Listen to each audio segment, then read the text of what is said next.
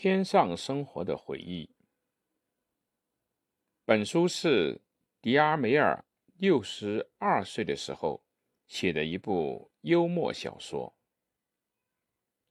塞巴斯蒂扬在梦中恍惚航海到了大西洋的赤道地带，被信风吹得摆来摆去，听见了呼唤他的声音。这时，天使出现在他面前，带他向天上的世界走去。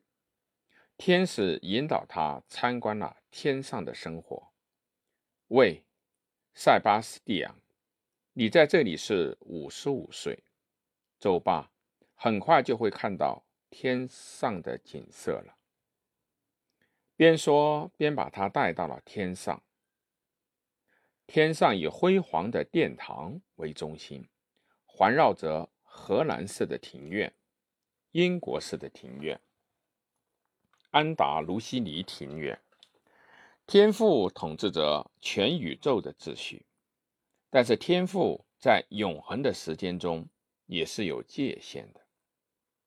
他给天使们派各项工作，然后听取他们的报告，在炼狱中。有圣弗西兰西斯在天上，凯撒卖牛轧糖，亚历山大是弹曼陀林的，成吉思汗是运水的。复杂的天上也官僚机构化了，在这里，他见到了他的母亲。天使把他带到一个大牧场，让他吃了。类似于芒果的果子，这是生命之树的果实。有一天，天使为了去见耶稣，展开双翅飞走了。这是他最希望见到的人。不久，塞巴斯蒂昂就感到了苦恼，真痛苦！天堂也会有使人感到痛苦的事情吗？